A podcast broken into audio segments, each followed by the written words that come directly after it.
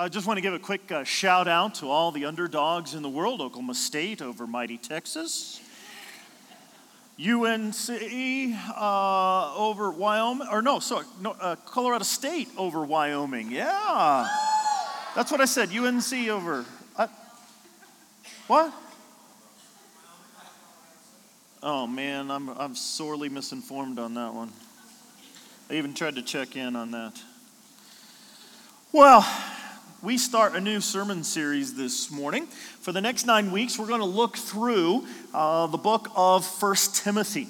So, what I want you to do is, if you've got your Bibles, go ahead and open those up. We're going to start in chapter one. Uh, we're going to actually start here a couple minutes. We're going to, in this first 12 verses, we're going to hodgepodge around a little bit. Other sermons will kind of go through exactly verse by verse as it is. So, you'll want to bring your Bibles for the next nine weeks uh, as we go through First Timothy. What is First Timothy? First Timothy is a letter from Paul, the Apostle Paul, to a young pastor named Timothy. And Paul had established this church in the town of Ephesus. Okay? Uh, even to this day in the town of Ephesus, we see the marks of Christians. If you've uh, been able to travel over there, you can walk up and down what are the old market streets. And in the streets where some of the Christian um, uh, people were that owned their own businesses, they would mark the sign of the Christians with a fish. And those markings can be still found on the cobblestone streets in Ephesus. So if you happen to be traveling, look for those. You'll know you'll be walking in the footsteps of history. So it's pretty fun as we contemplate this, this church in Ephesus. The church in Ephesus is um, a foundational, it's a rock place. It's a kind of place where people would come, find out about the blessings of God, realize that the church had changed in its emphasis and, and its approach. And so here is Paul, kind of the big daddy, telling the young pastor, hey, don't worry about the fact that people don't show up all the time. Don't worry about the fact that there's a little bit of infighting. Don't worry about the fact that, hey, people just are, they're kind of uncomfortable with change. It's always good, right? To be encouraged by someone that's been there and done that. You know, because if you, if you kind of s- sit around, I, I know many of you don't necessarily think of me as the young pastor. I have been here nine and a half years. I know this next February celebrates 10 years of me being here at Family of Christ. Well, I, I don't know. I'm not, I'm not the young guy anymore, you know? I mean, uh, push those middle 40s, and now, you know, I'm really starting to think about things a little differently. But it is incumbent upon me to remind us over and over and over that the church is not about a building. I never thought it was. If I've given off that impression, I'm sorry. Please forgive me. No, the church has always been, under, uh, under my understanding, about you. The church has always been about God's people coming together, being the hands and feet of Christ, as we just noticed in that video. The church has never been about the accoutrements or the enough parking spaces. The church has never been about what worship time is the best or not. It has never been about who is sitting in what area of the sanctuary. It's never been about an altar, a cross, or communion ware. The church has never been about those things. The church has always been about Jesus Christ. The church has always been about taking the message of Jesus Christ to the lost. And so the church is always about the grouping of believers that put their faith, hope, and trust into the very Word of God because it's active and living. Isn't that what's incredible about the Word of God? It is a living thing. What it means is, is that it does what it's supposed to do. This is why God can speak light, and all of a sudden, out of darkness came light. He can speak animals into being, right? Aardvark. And boom, there was an aardvark, right? Flea. And we're like, oh no, not the fleas. And then when he got to the M's in the alphabet and we got the mosquito, we're like, oh, Lord, do you really know what you're doing? But that's the power he has. When he speaks, word, word comes into flesh and it does what it says it will do. This is why when somebody says, bless you, right? What they're asking is that God bless you. You know, a little German background and heritage for us. Uh, gesundheit, good health to you, okay? They're, they're, they're giving a blessing. Unlike sometimes in my house, we'd sneeze and be like, don't get the germs all over the place. Cover your mouth, would you? Well, see, the church has never covered its mouth. I want you to understand that. The church has always been a blessing to the people around them. The church has always served the needs of the poor. The church has always filled in the gap when the widows didn't have family to take care of them. The church has always been the hands and feet of Christ. Now, it hasn't always done it very well. I, mean, uh, I'll be honest, the Crusades were not one of our finest hours. Uh, just read carefully. Oh no, we were championing for Jesus. No, we weren't. We were bloodthirsty and we took out some people because it affected our pocketbook. Sorry. The church, many times when it's abused, why it was put together, it often gets to a pocketbook. Catholic doctrine, in fact, advanced for indulgences. You can buy your forgiveness. You know why? The Pope wanted a new cathedral. So, unfortunately, we have to be reminded what is the purpose of the church? And that's why we're going to go through 1 Timothy together.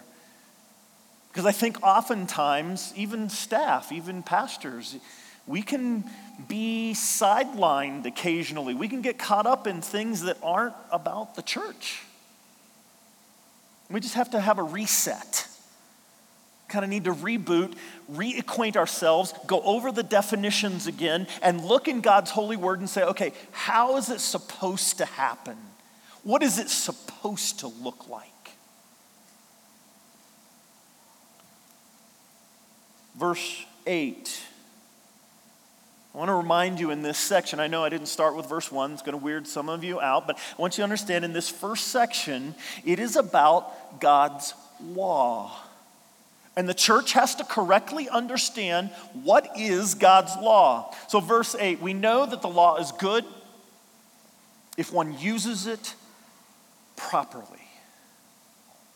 Now, I know we probably have a lot of examples of the law of God being used improperly, right? Let me just give you an example of what this might sound like. It would never happen in my household, but I want to let you know what this might sound like. this is an improper use of the law. Cooper, I would like you to leave your sister alone. I will. No, you won't. I want you to leave your sister alone. Oh, I will, Dad. I, I promise. If you don't leave your sister alone, baby Jesus will cry. Okay, I was doing real good up until the last sentence. Okay, that's an improper use of the law. It's the cajoling falsely, right? It's putting things out there to try to guilt people into right behavior. Your parents maybe have did it a different way. The church has been known to do it different ways in society. So it's no wonder that people who are not a part of the church, and again, the church is not in a building. The church are God's people gathered together being godly. And wherever two or three are there, Jesus is there in your midst. And it's not you doing the good stuff, but Jesus in you that is doing the good stuff. And so, where that is, that's where the church is. It's not necessarily here, it's not at 675 West Baptist Road. Oh, we come together to worship, we come together to fellowship, to pray together. But this isn't being church. So if your parents told you, if you don't go to church, you're not a Christian, that's an improper use of the law.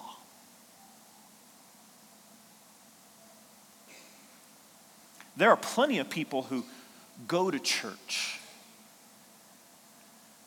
but they're, they don't act like the church. And that's what should stop us cold in our tracks today. That's what should stop us from, from being these kinds of people that just, well, I checked it off. I went to church. I did my thing. Improper use of the law. So, what are the proper uses of the law? All right, let me just run down through this. We use, utilize three terms to explain the proper use of the law, and that is curb, mirror, and guide. So let me explain this to you. A curb, God's law is meant to curb, right? You're in a road, there's two curbs. If you're in a car, you can only go so far to the left and so far to the right, right? That's the curb. So God's law is meant to curb our sinful behavior. And you go, oh no, you know, I, I grew up with very godly parents. There was no sin in our household. Oh, really? Are any of you people here today that are, that are you were so holy, right? No, no. This is for the ungodly and the godly alike. God's use of the law, we call this the first use of God's law, is to curb our natural sinful behavior. We naturally lie steal, cheat, commit adultery, covet, get uh, uh, and worship idols. These are the things we naturally do. That's the old Adam that lives in us. You go, well, if it's natural, well, let me keep on doing it. No. God says it's not good for you. Well, no, I, I mean, you hear the nation of Israel, right? They were looking around and said, Well, other nations have multiple wives. Why can't we? I'm telling you, you can't, you can't handle multiple wives. All the ladies, can I get an amen on that? See? You, that's exactly right. Can barely handle the one I got. So there's the problem, right? So it curb. So the law curbs our natural sinful behavior, and God put those laws out there for all of mankind, whether they're whether they believe in Him or not. Mirror. Okay, I work on this one or try to. Uh, mirror is literally I will stand in front of the mirror occasionally, right? I will stand in front of that mirror. I will look at that guy in the mirror after going, no. You know, so you start out and you're like, man, you look good. And gosh darn it, people like you, right? No.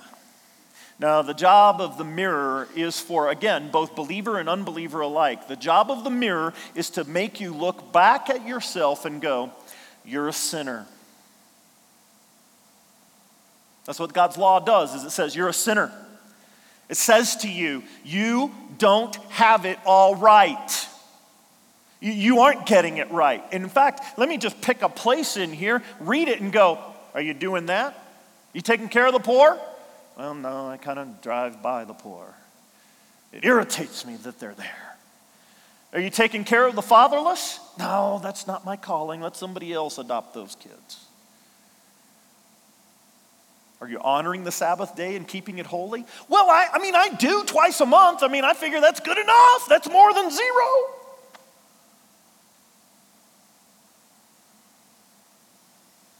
I need a mirror that reminds me I'm a sinner.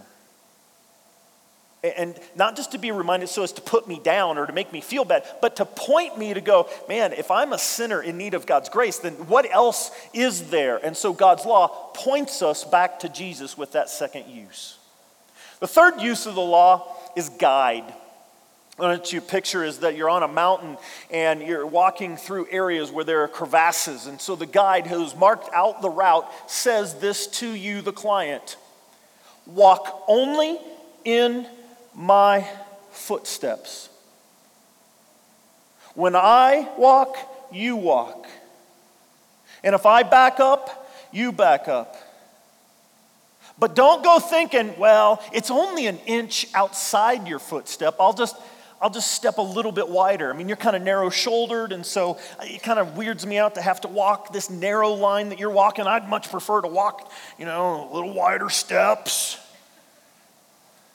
This third use of the law is meant for Christians.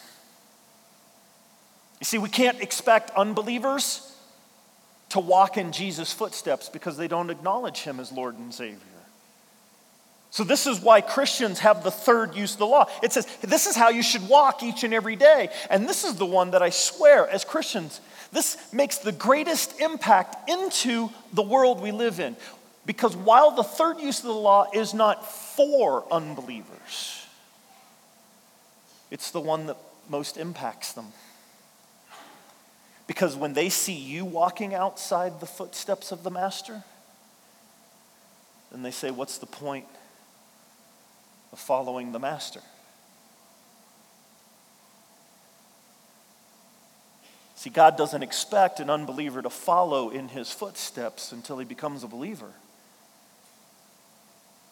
And friends, that's why our mission statement is the way that it is. It is reaching those who don't yet know Jesus Christ.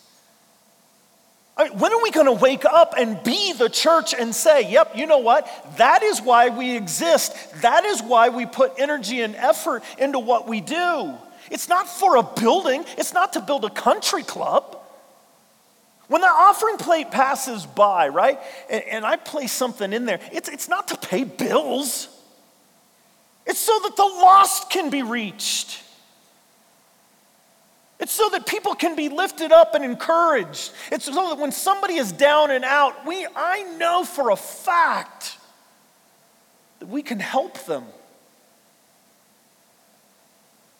And yeah, we come together. Uh, the last half of our mission statement says we, we reach the lost by strengthening and equipping those who do know Jesus Christ. So that's part of what worship is. You correctly come to worship. Why? To be fed, to be encouraged, to be lifted up, to pray, to be, in, to be shown God's law, to be brought to repentance, so that you can stand up again, equipped for the good fight, and then go be the church. So if you're not being the church, then you're wasting your time. Oh, but I feel a lot better when I go to worship. I feel encouraged. Well, great for you. But you've got a neighbor, a coworker, you've got somebody on your kids' softball or, or, or, football or basketball team that needs to know that you walk in the footsteps of the master.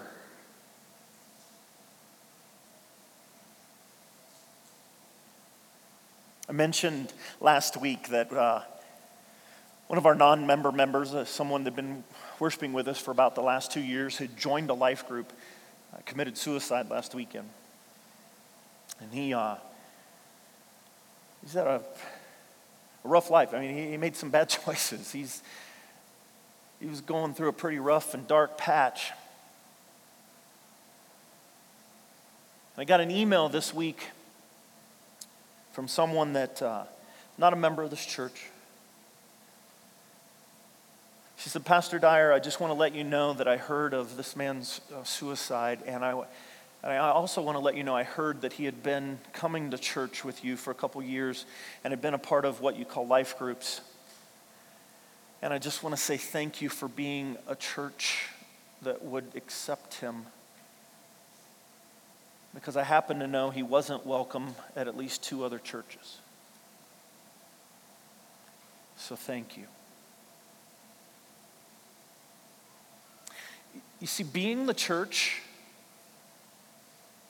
means walking alongside people that are going through crap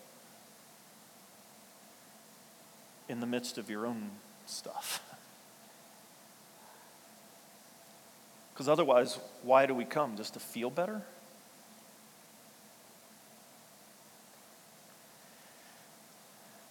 We do life with the three houses around us.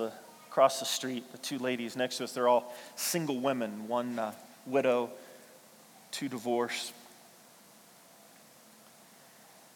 The lady across the street has a son in his, young, in his uh, early 20s who was in a snowboarding accident two seasons ago and uh, has a traumatic brain injury lives in her basement, hasn't been out of the basement for nearly two years except to go to a doctor's appointment. And uh, we pray for him, the kids pray for him. And last week when the sun was really nice out, it was warm. Uh, the kids and I were going to go on a, uh, just a quick bike ride around the, around the neighborhood, and out the front door comes Jordy. And Cooper's like, Dad, it's Jordy. He's alive. and he walks all the way across the street, and you know he's got sunglasses on, and he said, "Yeah, hey David, I, I, I, tried to come over and just say hi to you guys. It's kind of the last two weeks of the first time in two years that I've felt strong enough and." Can kind of get outside. The lights are still a little bright, so I'm, I apologize that my sunglasses on. You can't see my eyes. I mean, I was like, who thinks about this? And he said, I want you to know, I, I know you guys have been praying for me. And I just want to say thank you.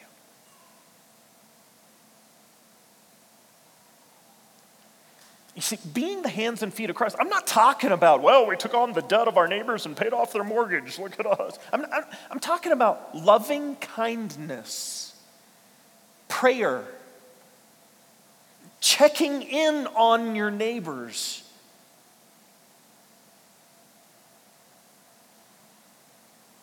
He said, I know your mom, when she was living with you, would send my mom a couple of Bible verses. And I want you to know she passed them down in the basement to me. You see, that's what we're talking about, about being the church. He's a believer, okay? It's not that he's an unbeliever, but he was in a literally and figuratively a dark hole for two years.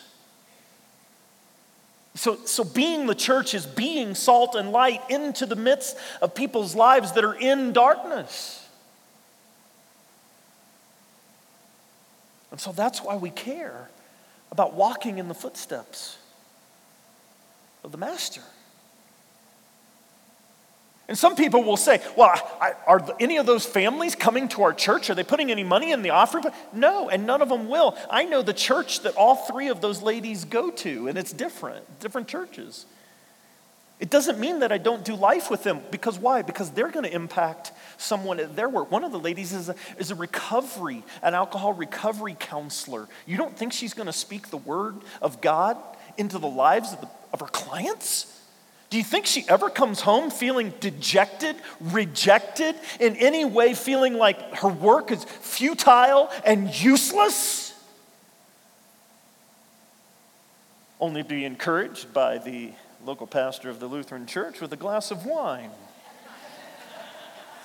Say, Heather, it looks like it was a rough day. I can't talk about it. I know. Believe me, I know. Sit here on this porch swing. Let's just enjoy this glass of wine.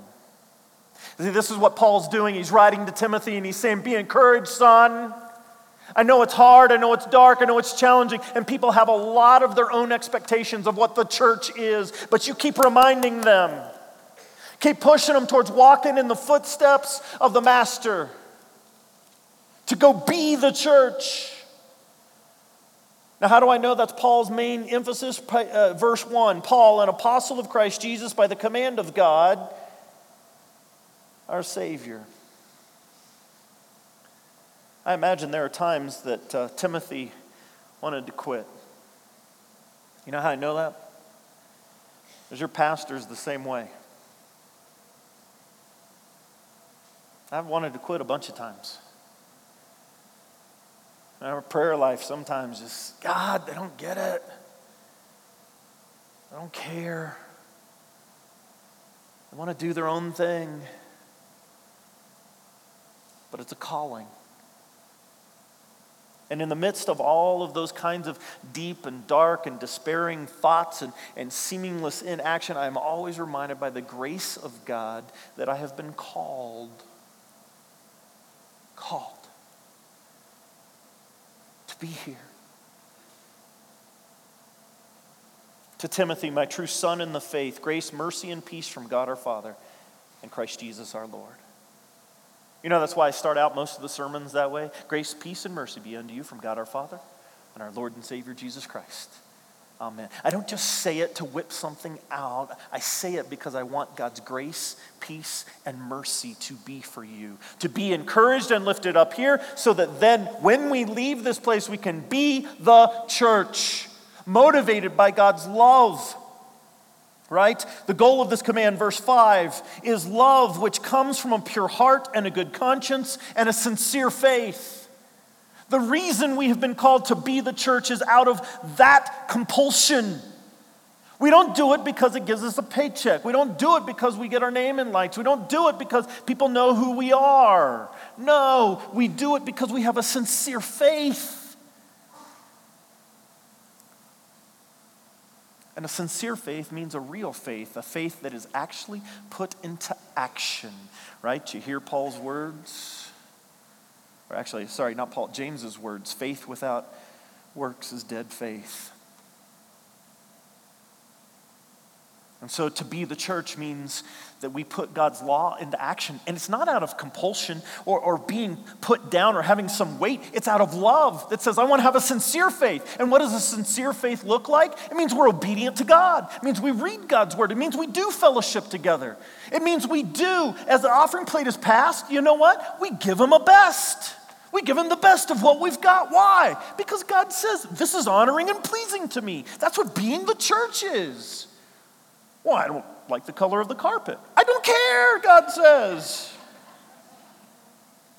I didn't ask you, God says. And that's the rub, that's the challenge is that being the church means we're obedient. And when we're not obedient to God, the rest of the world, I guarantee you, sees us and says, then what's the point? I mean, I, I thought you were following somebody. Oh, so you're just like me, just going to do your own thing. And this is a conviction for the church. The reason Timothy is getting on him is back down here at the end of verse 8. Uh, sorry, 9. We also know that the law is made not for the righteous, but for the lawbreakers and the rebels. You see, the reason Paul calls this out in this church is because many in the church have become lawbreakers.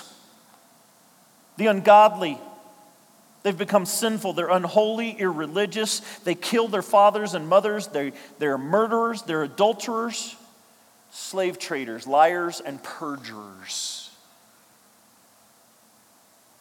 That's a description of the church.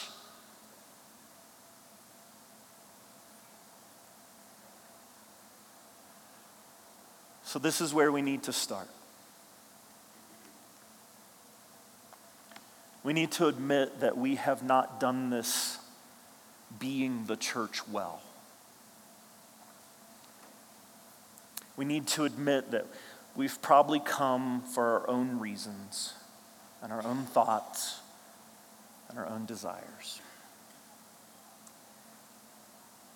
And we need to confess that. We need to ask God for forgiveness that what we have tried to make church is about being comfortable rather than realizing that worship is the place where I receive benefit after benefit from God, and then I am sent to be the church, the very hands and feet of Christ. Let's bow our heads. Father,